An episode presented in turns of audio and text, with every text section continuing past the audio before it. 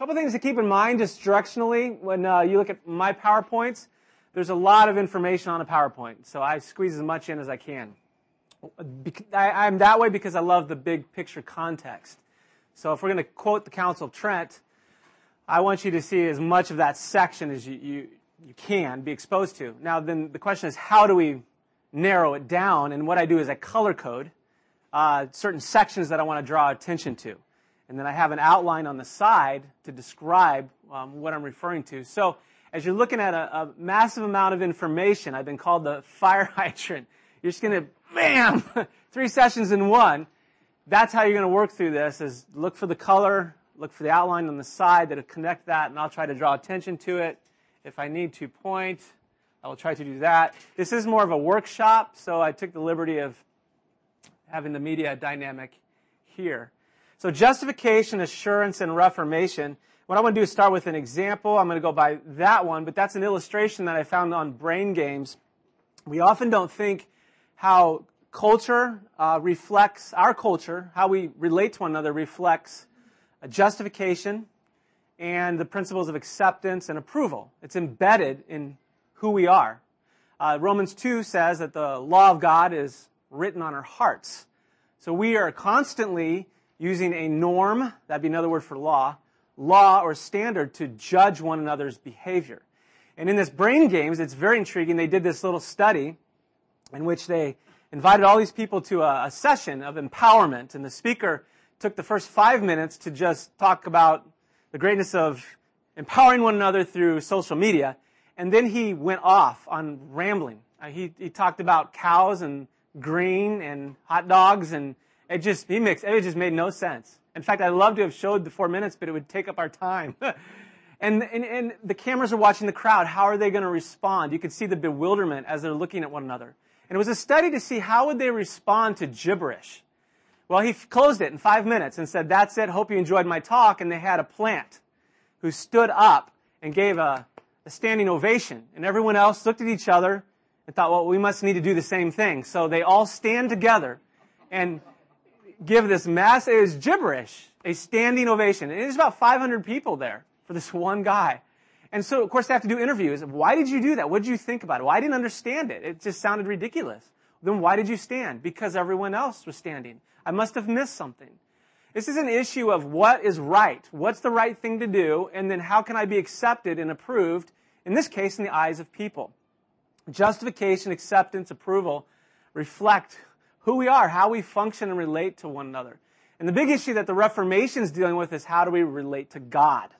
How do we stand before God? Can we be accepted and approved? And what went along with that is the issue of assurance. Because if I know that I stand right before God, that He approves of me and accepts me in Christ, then we have confidence in what Christ has done for us. The Reformation understood that assurance can be looked at subjectively, personally. That is my personal assurance and confidence. That can wane. That can increase and decrease. First John says, when your heart testifies against us, we know though these things of what Christ has done. So they understood that assurance can wane and, and, and wax, grow and decrease, but not the object of assurance, Christ Jesus that our confidence is in Christ and what He's done because He's secured it all. So that if assurance was to grow, we needed to look at the promises of God in Christ and assurance would grow. If we were in sin, we'd turn our eyes away from Christ and our assurance would decrease because we're not looking at the promises of God in Christ. We were looking at ourselves. So justification assurance became major, major theme. Uh, assurance, really a huge issue. Um, in the early Reformation. Biblical description, I just kind of wrote a synopsis up here. The legal declaration of right standing that serves as the basis for approval and acceptance. So what's the, what's the standard? And is my behavior right in light of that standard? And if it met that, then one is approved or accepted. In the court of law, one's behavior is declared right or just when behavior is vindicated. It's validated by the law. It's in, in keeping with. The, the Hebrew word that deals with iniquity uh, comes from this idea of inequity, to be unbalanced. So you think of the scales of justice, iniquity is to be unbalanced. And what justice does is it, it, it brings equality. It brings, if you really want to talk about equality and fairness, it does so by executing punishment or providing the, as we see, the necessary positive righteousness that's needed to bring equity. Romans 3, 2.13, the doers of the law will be justified. Pastor Pat took us through that. But that also affects relationships, because Romans 2.1 uh, says we pass judgment on one another. so you might talk about relationships as far as how we justify ourselves with one another. One is approved and accepted when behavior is validated by social norms. Well, norms is just a law word, by the way. It's just a standard. And ultimately, we know again, the law is written on the heart. Now, assurance, the Reformation separated assurance from justification. It needed to be done. Because your right standing with God is God's work. It's God's work in Christ. He obeyed perfectly, met the requirements of the law. He paid the punishment, the curse of the law. And God validated that way by raising him from the dead and exalting him. So he gained the reward. Um, it's his, his justification, if you will. He's declared right, the perfect Savior. So it's secure. And in light of that, then my assurance was resting in the promises of God in Christ. So we could say the subjective or personal confidence that one has been objectively, so that's outside of me, declared right and therefore approved and accepted.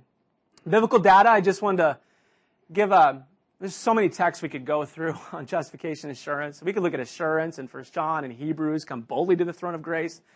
But we really needed to narrow it down, and I thought probably the, a great text that captures both justification assurance is Romans 4. And notice again, you got the color coordination, so you should be able to go here and go, okay, there, matching it up. That just helps us move quickly along. So one, the certainty of justification is through Christ's death and resurrection. Notice the past tense of this. So it's been done in history. It's not looking to me and my performance. It's what Christ has already done. And is there any more to add to him? No, it can't be because he was raised. Who was delivered up for our trespasses and raised for our justification. That's sealed. There's nothing I can do to add or take from that as Rome is going to tell us. And we have some threats against the gospel and evangelicalism today saying we can add to or take away from justification. That seals it up. He's been raised. Think of his ascension, not just the empty tomb, but his ascension and exaltation as king who's conquered. 5-1, moving over to here, the certainty of peace. And I love this. It's not only through his work, but also his person, his offices. Therefore, since we have been justified, so done deal, been justified, by faith, we have peace. This is a present reality of peace because we already have been justified through faith with God through our Lord Jesus Christ. And I love that. Lordship underlines his deity. So how are we going to have peace with God? Christ, because he is fully God. Jesus underlies his saviorship, which takes us back to what he did, being delivered up, the cross work, and his resurrection. And Christ is messiahship, that he is God's representation to man. He's the representative. He's the, the king that brings us to God. So he is sealed up peace because of the justification that we have already received, which is connected and sealed by his resurrection. And then the certainty of access.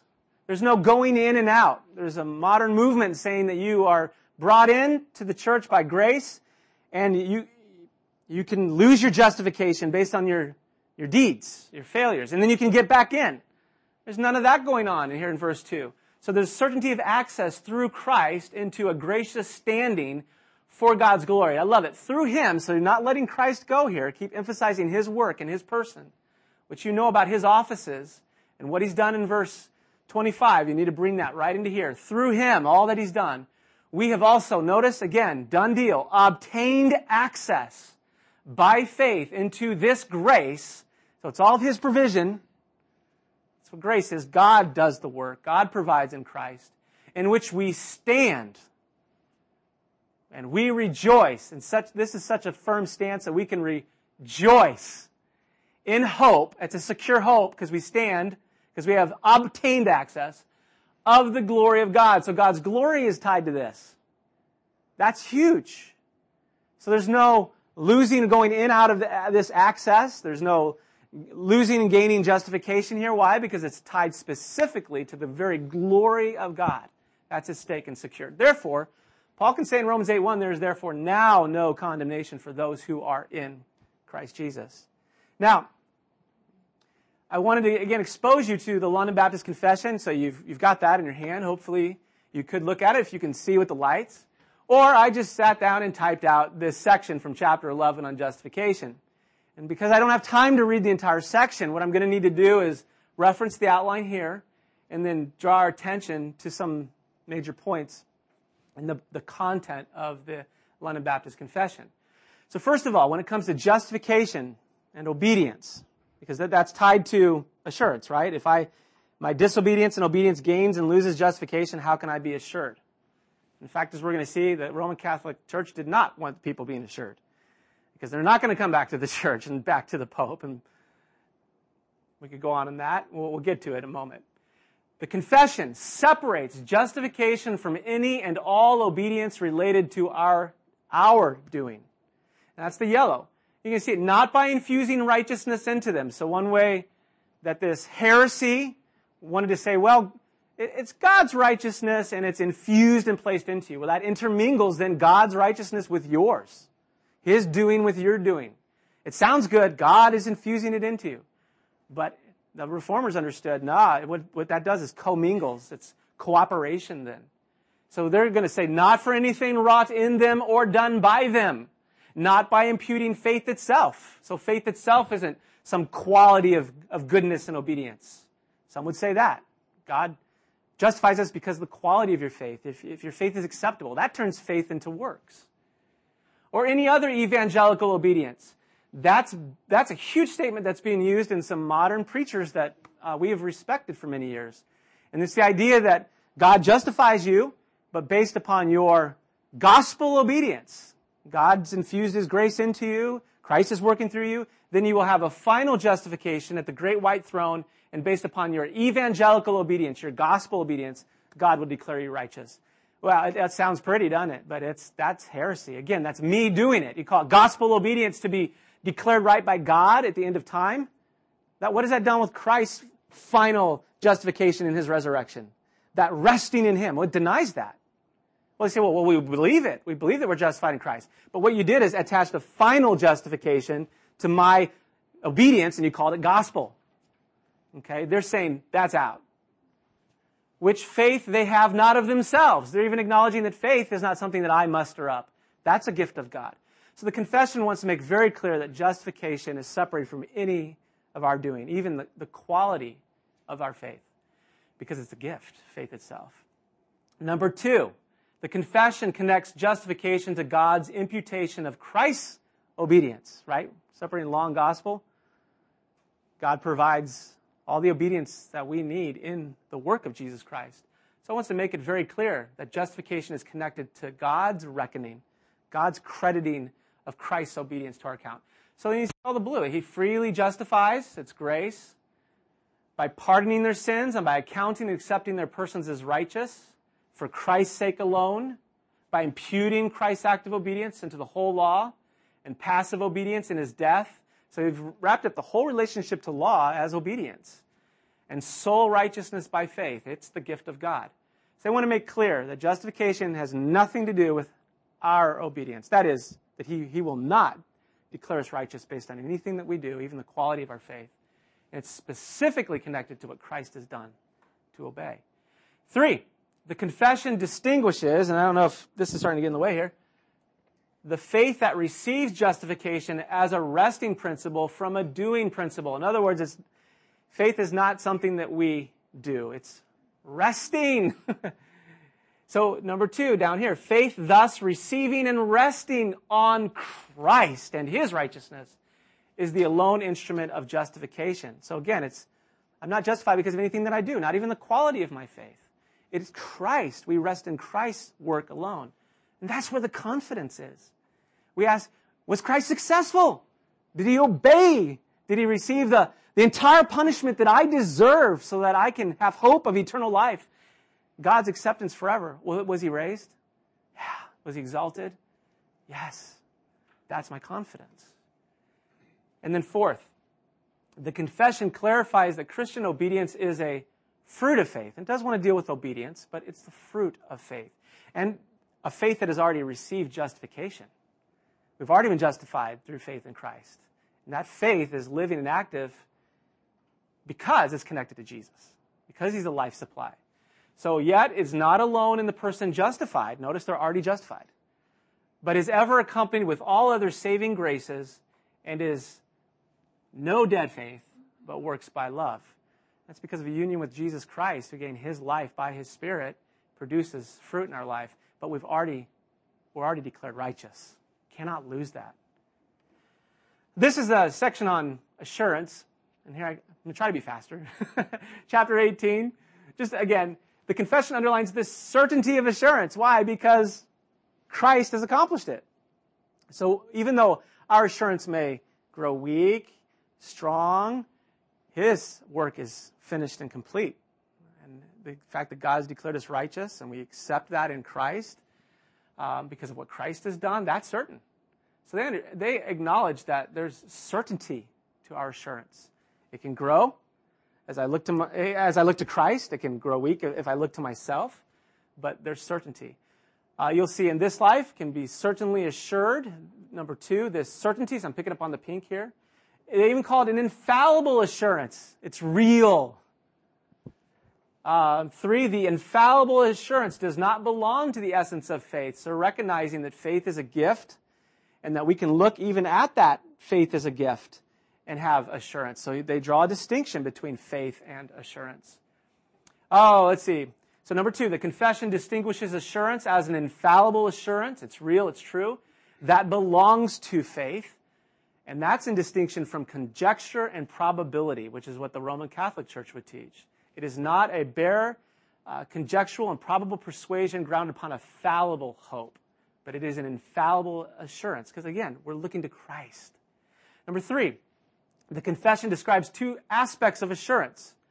There's an objective oriented assurance grounded in Christ's work as revealed in the gospel. So the Bible calls us to a confidence at looking to Christ. We have a sure hope. That's an objective outside of me oriented assurance. So as I'm, I'm looking for confidence, the Bible calls me to look to Christ. Is he raised? Yes. Have I acknowledged my sin and seen Christ? That's the gift of faith. I look to Him. I grow confidence in what He has done. That's the outward looking assurance. But the Bible talks about an inward looking assurance, a subjective that's connected to the Spirit's work in the life. If I've truly trusted in Christ, there should be fruit because we're united with the living Christ, the resurrected Christ. I should see a acknowledgement and confession of sin, First John. I should see a love for believers, even when I'm discouraged by how I'm treated. There's something that just keeps drawing us out to want to serve and minister. We go, why do I do that? Because I, I would not naturally in my flesh want to serve. And we look at that and say, it's because of what Christ has done for me and I'm driven to serve. Ah, it's an encouragement that I can actually look inward at the fruit. So assurance from the confession acknowledged there's an outward and an inward. And the outward always controlled the inward. We keep looking at the promises of God in Christ. And then we look to the fruit in our life. And then we look back to Christ. Well, why? Because John 15, 1 and 2, Jesus says, apart from me, you can do nothing. He talks about abiding in him. So if you look at your fruit too long, uh, you're going to get disoriented. and you're going to start seeing the sins in your personal life, your evangelical obedience. You're going to see that they're not pure. And what does that do? It drives you back to the confidence that Christ has done it all. Because that fruit is going to come from, from your living union with Jesus Christ. So that's the red here. If you looked over here, the inward evidence of the graces of the Spirit unto which promises are made on the testimony of the Spirit of adoption. So when you're, you cry out, Father, Abba, Father, and you're looking to Him for His promises, that's a testimony of the Spirit within you at work. Those are fruits of the Spirit. Um, and then letter C, as a fruit thereof, keeping the heart both humble and holy. So it grows us. So there's uh, the, the at least the London Baptist Confession is reflecting the Reformation, is understanding that there's assurance that looks outward to Christ. Because we're attached to Christ, we can look inward at the fruit in our life. Now that sets us up then for Rome's attack. Okay, I'm going to start by looking at Sinclair Ferguson. Uh, this is not Sinclair Ferguson. That's Bellarmine. He's he is hostile to the gospel. um, but this is a quote from Sinclair Ferguson. And so now we're moving, we, have seen the Reformation perspective I could have taken you through the Westminster Confession, uh, larger and shorter catechism. We would have seen the same aspects. We could have, um, yeah, but because we passed out the London Baptist and that's where we are, um, an essential agreement, I thought we'd focus on that. Now we're going to look at the attacks. And I need this section to help us understand that these modern threats are, they're, they're clothed in, in Rome's garments, okay? And I, I want you to see that. So Bellarmine, uh, Cardinal, 1542 to 1621, was Pope Clement VIII's personal theologian. And uh, Sinclair Ferguson says, on one occasion he wrote, the greatest of all Protestant heresies is, and so he has us kind of hang on by thread for a moment. We're asking, is it justification? Is it scripture alone? What is it? He wrote, the greatest of all Protestant heresies is assurance. Now this is an interesting quote from Ferguson that I think really lays the table. And I, this really summarizes the entire session. So if you get this, and again, if you want a copy, just make sure you send it to my email address. I'll get it to you. Unless you just want the book. If justification is not by faith alone, and Christ alone, by grace alone, if faith needs to be completed by works, if Christ's work is somehow repeated, if grace is not free and sovereign, then something always needs to be done, to be added for final justification to be ours. And that is exactly the problem. If final justification is dependent on something we have to complete, it is not possible to enjoy assurance of salvation. For then theologically, final justification is contingent and uncertain, and it is impossible, apart from anyone, apart from special revelation, Rome conceded that, to be sure of salvation. But if Christ has done everything, if justification is by grace, without contributory works, it is received by faith's empty hands, then assurance, even full assurance, and the London Baptist Confession said infallible, is possible for every believer. Reformation context. So these are the, this is the attack. Council of Trent, 1545 to 1563, there were a number of sessions that they had. Really, it's been called a counter-reformation. So they're trying to attack the Protestant um, issues on the gospel of justification and assurance. And again, I can't read everything. I've got two slides on just this issue, but I've tried to capture a summary statement here for you. A little picture might help. Don't know if it does. Sometimes just a little rest for a moment. So number one, Rome taught that the justified could grow in justification. And you'll see that if you parallel with the red here. They, through the observance of the commandments of God and of the church, faith cooperating with good works, they believe that could happen because of infusion, increase in that justice which they have received through the grace of Christ and are still further justified. Okay, so they didn't deny justification even by faith in Christ. They argued, though, that there's a continual growth of that based on our works. Two, Rome taught that the justified could be forsaken by God if one forsook him. There's a Presbyterian um, garment of this called federal vision we'll look at. So you don't need to write it down, but you'll see it come up on a slide a little bit. They believe that you're elected by God's grace into the community and, and enjoyed that justification of Christ there, but based on your obedience or disobedience, you're in or you're out. What's the difference between this? Just different kind of language. It's more pro- Presbyterian language. It's called federal vision. But they taught that the justified could be forsaken by God. You see that? Have been once justified by His grace. Again, they're not denying justification. Unless He be first forsaken by them. Three, Rome taught that the justified could fall from justification and be justified again. If they've fallen, chapter 14, from the received grace of justification, they may be again justified. So there's this growth that can happen, decrease, losing it. Of course they're going to say there's no confidence no assurance. Oh, another one. For justice, which is called ours because that we are justified from its being inherent in us, that same is the justice of God because that it is infused into us of God. So we're going to say here's God justifying, but that righteousness is infused into us, and now there's the cooperation. So we can gain, lose. Here's the canons of uh, pronouncements of damnation, anathema. They say men are, for anyone saith, so the blue is reflecting what the Reformation would, would say to a certain degree, and the best that they can capture it. So they're confronting that. If men are justified either by the sole imputation of the justice of Christ or by the sole remission of sins, they're trying to deal with the passive and active obedience of Christ there, best as they can reflect that. To the exclusion of the grace and the charity which is poured forth in their hearts by the Holy Ghost and is inherent in them. So that's your works. Anathema, damned. Another canon. And they're confronting this certain, if you say there's certain and absolute infallible certainty, we just saw that in the London Baptist Confession. Damned, right? Chapter 24. If anyone says that the justice received is not preserved and also increased before God through good works, but that the said works are merely the fruits and signs of justification obtained, damned. Canon 30. That the guilt is remitted and the debt of eternal punishment is blotted out. In such wise there remains not any debt of temporal punishment to be discharged either in this world or in the next in purgatory before the entrance to the kingdom of heaven can be opened, let him be anathema. New Perspectives Paul, Federal Vision. There's some major evangelical players using this term, gaining entrance into heaven, based upon your evangelical or gospel or Christian obedience. That has already been, that, that's what Rome is saying. And if you don't believe that, they're saying then you're damned. We got evangelicals today saying the same kind of stuff. Gaining eternal life, gaining salvation by your gospel obedience. Rome would go, yeah, good job. We're saying, wait a minute, what's, what's happened? Uh, just a couple inter- interesting little uh, quotes um, in The Quest for Full Assurance by Joel Beeke. Um, he just saying this really captures the medieval Roman Catholicism. Gregory said, the greater our sins, the more we must do to make up for them. Whether we have done enough to atone for them, we cannot know until after death.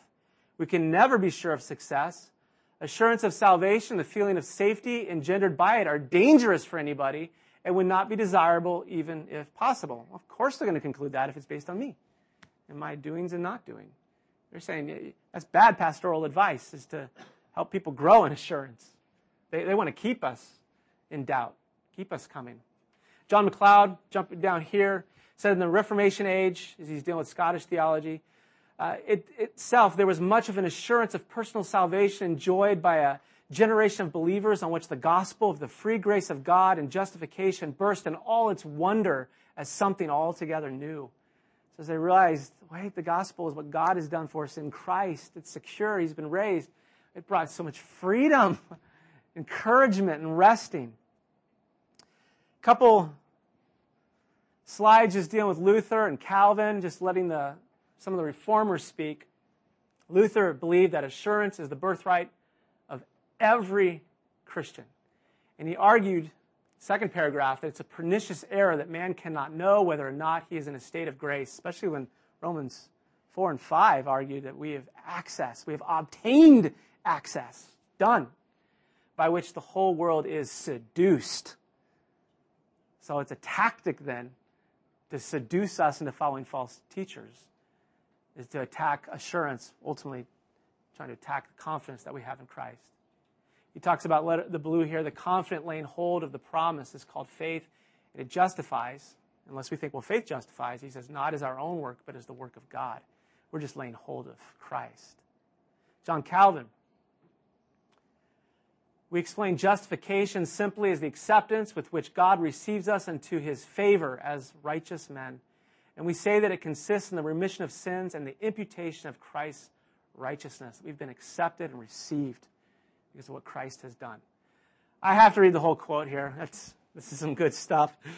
Surely there is no one who is not sunken in infinite filth. So as you look at our, ourselves, we see our sinfulness. Let even the most perfect man descend into his conscience and call his deed to account. What then will be the outcome for him? So if you're saying, you know, based on my gospel obedience, my Christian obedience. He says, well, just look at that. your conscience is going to testify against the motives of your heart in doing what you have done.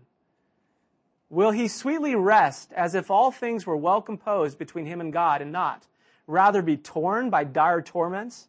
Since if he be judged by words, he will feel grounds for condemnation within himself. So if you're, you're looking within yourself, even examining your own words, the heart motive, you're to sense that condemnation even within yourself. The conscience, if it looks to God, must either have sure peace with his judgment or be besieged by the terrors of hell.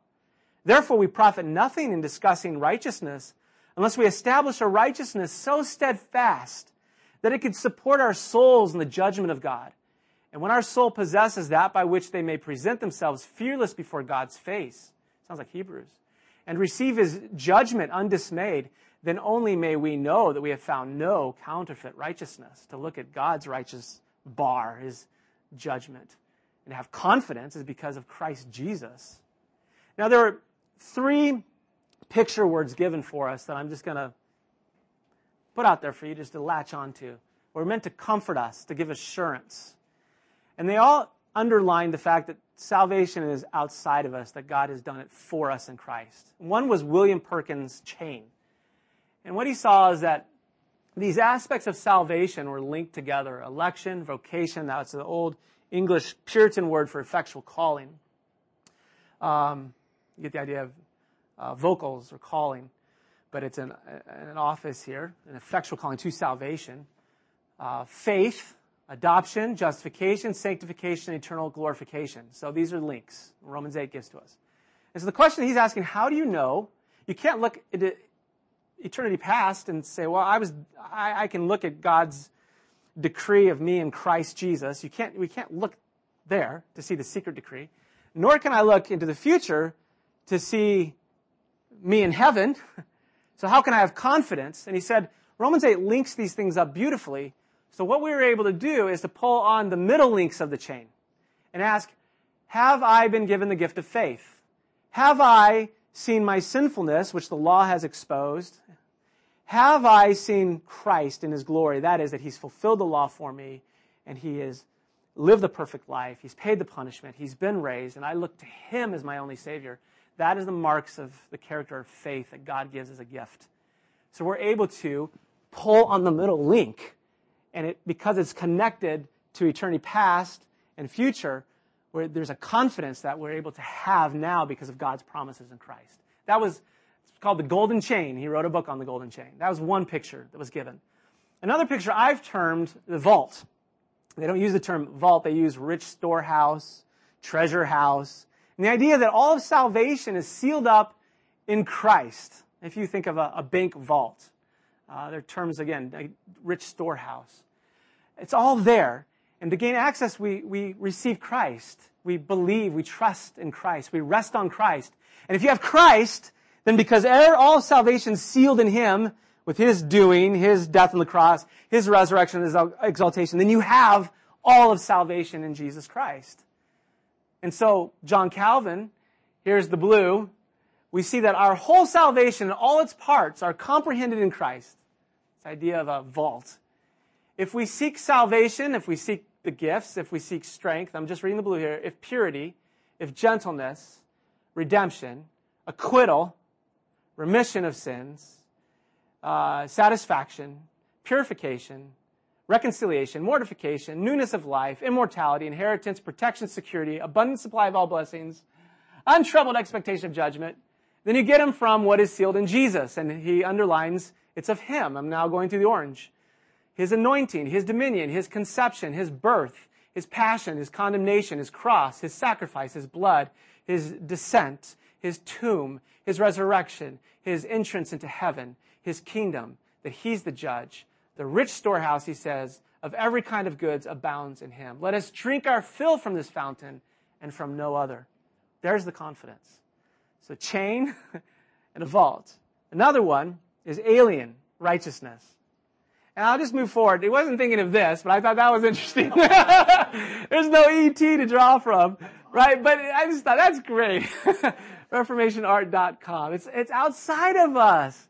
It's in Christ. And then this one by Mohler, Looking to Stars. The culture says you have an alien problem to be solved by an inner solution. So they say the problem's outside of us. We can solve it. The gospel says you have an inner problem that will be solved only by an alien righteousness. So with that in mind, that's what Paul harmonizes with in Philippians 3 as Pastor Pat took us through.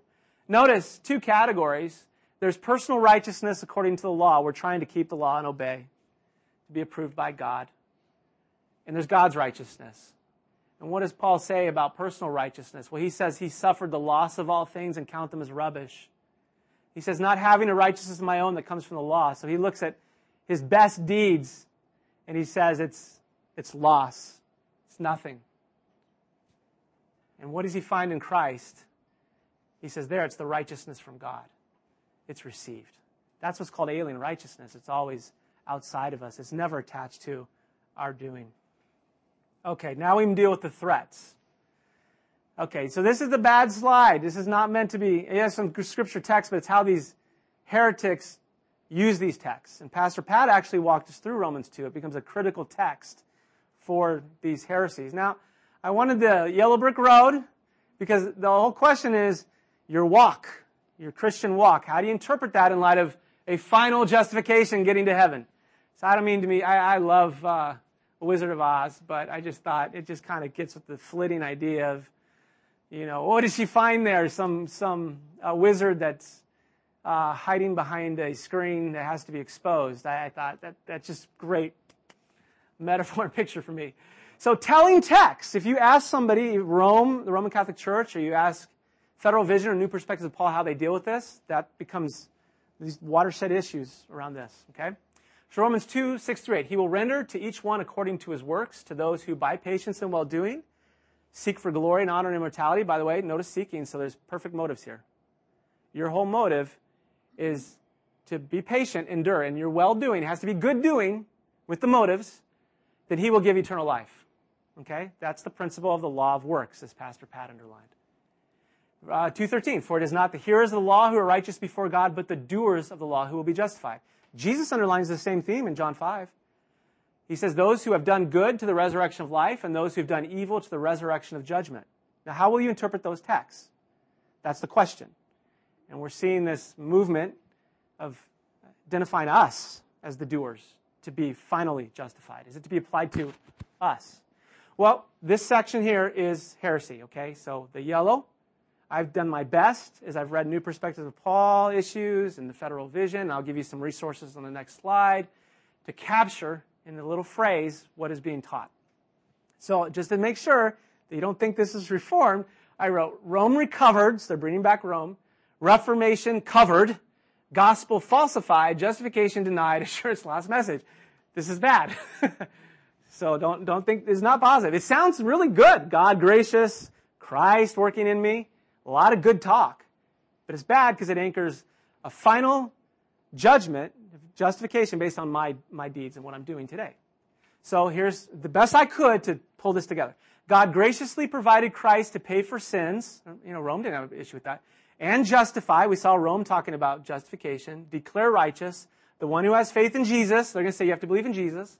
So that the believer can be gifted with the grace that's infused. Try to use that talk in order that God might justify or declare righteous and grant the reward of eternal life to the believer at the final judgment based on their faith-filled, Christ-empowered obedience. A lot of Christ talk, faith talk. So what they want is this double justification. They're going to say Christ you're, you're declared righteous by God in Christ, believing in Him. But there's a final one, and that'll be done based upon your Christ empowered obedience, your Christian faithful obedience. Sounds really good with Christ talk. In other words, Romans 2, 6 through 8, John 5 are applied to God's final justification of Christian obedience. That God will grant final salvation, a final justification, and final eternal life to faith filled obedience. That's how they're applying those texts. Here's some resources. This one has just been most recent. Cara, he's been interviewed on Reformed Forum. I really appreciate the book. It's dealing with new perspectives of Paul and their players. Uh, N.T. Wright, James Dunn, E.P. Sanders, or some, but it's, it's spread. By now it's been out there for 20 years and it's in pulpits and in, in Christian institutions. And I really want to draw your attention to here. Remember, I, I love to giving you context, but here's one of his summaries on the justification chapter. So these are good books. These are reformed responses. Uh, Waters, very helpful. Cara's done research. What, what these guys have said is, as you look at Second Temple Judaism, so the culture around uh, the time of Jesus before and after, he's going to say that they didn't have a um, the view that Paul, or at least that the Reformed Church had of works. they're going to argue that what we saw on the other slide, that the Jews then believed you got in by grace and you had to maintain it by your good works and that God in justification is just declaring himself faithful. And what he's wanting to do is bring in the Gentiles into that community. Okay, so they, they turn things on its head, by using Second Temple Judaism. What this gentleman does is actually says, well, let's look at the resources. Oh, they are talking about, uh, in other words, what they're saying, these resources are saying, is not what they're saying. Let's actually read them. So I think this is very helpful. And then he looks at Paul's writings. Um, I don't want to get into all the particulars of it, but I think the slide before you probably says as much. So here's a summary statement of new perspectives. And they're again relying on these external data on Second Temple Judaism that this guy is saying, hey, that's not even, that's not even right what they're saying about it. Um, initial justification is by faith and recognizes covenant status. That's ecclesiology is to be in the church. While final justification is partially by works, albeit works produced by the Spirit. I believe we saw that with Rome's condemnation. Same stuff. Justified, and there's a final justification based upon the fruit in your life. Christian obedience. That's what New Perspectives is saying. What Rome said. Hey, I don't want to say guilty by association, but I do want to say guilty by association. There's some serious issues and similarities. So that was called New Perspectives of Paul. And again, justified, but then the final justification based upon your obedience. Federal vision. This, so the new perspectives, you saw a lot of it coming out of um, Britain, but it made its way through a lot of our, um, I would say like UNL. I, I, had a friend that got exposed to it even at UNL in the religious studies. And then he went to master's seminary under John MacArthur, and then he ended up imbibing and taking what he was taught at UNL, okay, with the new perspectives of Paul. So I would call him a heretic, even though I went to seminary with him, unfortunately. It's, it's sad. I, I, pray that he is exposed to Scripture. So that's more the British influence, but it's also in our um, secular institutions as an example of Christianity. Okay, so it's everywhere. Federal vision is more of a Presbyterian take on the same issue. A little bit different perspective. You have Douglas Wilson, James B. Jordan, Peter Leithart, and Norman Shepherd. Norman Shepherd was at Westminster, um, uh, Philadelphia, Presbyterian school there, and they finally had to clean house with him.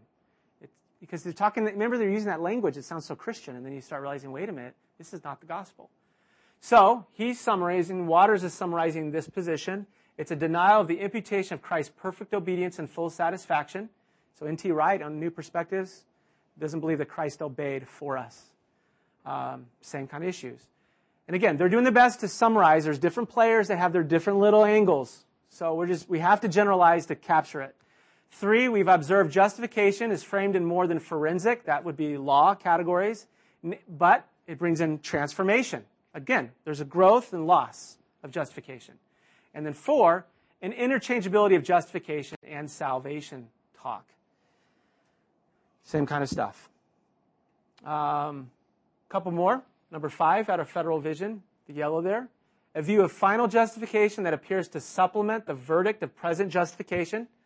So again, they say we're justified in Christ, but then there's a final justification based on our obedience. It's a process, number six.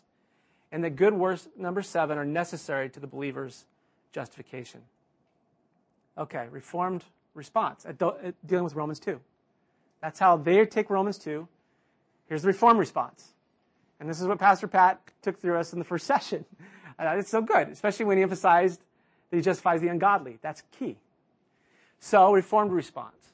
When Romans 2, and he read John Calvin to us on this issue, that only the doers of the law will be justified and rewarded with life. This is the principle of the works of the law required by God's justice. And then what they do, and we're going to do, is interpret that text in light of Romans 5. Um, Romans 5 uses the same kind of language of Adam's disobedience and Christ's obedience. So because of Adam's disobedience to uphold the principle of the works of the law, that would be that up there. Um, consequently, Romans 3.20, and Pat took us through this. By works of the law, no human being will be justified in his sight. You can't do it. That's the principle, but because the fall, because we're in Adam, can't do it. And therefore, humanity's only hope for eternal life as the reward of righteousness. So we're not dogging Romans 2. We're saying, actually, let it uphold it in all its glory. The only doers of the law will be justified. Only those who by patience and well-doing seek for glory and honor and immortality, he will give eternal life. Let that hold. But you can't do it. Only Christ can. And so Romans 3.22 points us to the righteousness of God through faith in Jesus Christ. There's the storehouse, the vault, the alien righteousness for all who believe. So here's some helpful texts on the security of justification. And we'll close it here. Romans 3.24. And are justified by his grace as a gift. I don't see any works in there of ours. What's it attached to? Through the redemption that is in Christ Jesus. That's where justification. You want to be declared right with God? You have your sins paid for. And it's secured by Jesus' redemption. Romans 3.28. For we hold that one is justified by faith apart from the works of the law. The reformers don't have any problem with the great white throne judgment, but it's not there to justify or declare us righteous. It's going to be a public display of God's grace to believers because Christ has already done it. That's how they viewed that great white final throne. We stand before God and the books are opened. We're going to be a, testimony of God's grace because we've already been declared righteous in Christ, which glorifies Him. Uh, 4 5. And to the one who does not work but believes in Him, and this text is so crucial. This is the one you wanted to latch onto. Justifies the ungodly. His faith is counted as righteousness. Well, if you're going to say God justifies me at the great white throne based upon my Christ centered obedience, my faithfulness, that text says he only justifies the ungodly. So you're out. I don't care what you attach to Jesus Christ or the Holy Spirit. If you're not classified as the ungodly who trusts in Christ, there's no chance for justification. It's only for the ungodly who come in their sinfulness and trust in Christ's righteousness sealed in Him. Love that text. And then we already saw in Romans 4:25 raised for our justification. It's attached to his redemption and his resurrection. It's done. and then 5:18 Therefore as one trespass led condemnation for all men so one act of righteousness Christ's righteousness leads to justification and life for all men. You say, well, who are the all? Well, the all in Adam got his condemnation, and the all men in Christ, they are granted justification and life because of Christ's one act of righteousness. It all goes to him. So there's assurance. So you say, well, I'm struggling with sin in my life. What God wants you to look at is look at Christ and look at all of his promises he's made in Jesus. And then you can look back and say, do I see my sinfulness and need for Jesus? Well, that's a testimony of the gift of faith that he's granted. And then you can look at the character of your fruit, but that should drive you to look right back at Jesus Christ. Because even in your fruit, you're going to see difficulties in sin, in sinful motives. That's not your confidence. There's encouragement that you're seeing your sinfulness. It should drive you then to go, what's the solution for my sinfulness? Christ. He's obeyed for me, and his resurrection is the God's acceptance of Christ's obedience for me. His death for me. He's paid the entire debt of my sin that will sustain me for all eternity. And you know what the beauty of God's law that was so scary now is affirming and encouraging to us, right? Because the law that condemned us is now the very law that's been upheld that supports us for all eternity. Because God cannot compromise his law. It would be to compromise his character. He will not do that. So if he declares us righteous because Christ has fulfilled the law, that law is an encouragement to us to look to to say, it's been fulfilled. I have eternity with him, accepted with him because of what he's done. Now, how about confidence? it's a law now thing. It's, it's God's justice. It's God's character that's at stake. He won't compromise that. We know he hasn't because he sent his son for us out of his love. Well, hopefully that helps tie some of those justification assurance. You've seen the, the attack on it by the Roman Catholic Church, the Reformation trying to grab justification assurance and hold it in our confessions. You've seen the threats, and there's some scary players that I won't name, but you'll have to go back and grab Pat's book. Sorry, I know you want me to say who forwarded it, but He's, I, I, it's fun to go back to, the pastor. Lord, we thank you for Jesus Christ. The Lord, may all glory and praise go to him. I just want to end with Philippians 2, that he's been exalted and given a name above every name, so that the name of Jesus, everyone would confess that he is Lord to your glory. Lord, we are so thankful. We, we give you praise. Um, may we just grow in the confidence of understanding these precious truths of the gospel of Jesus Christ. We ask these things in Christ's name. Amen.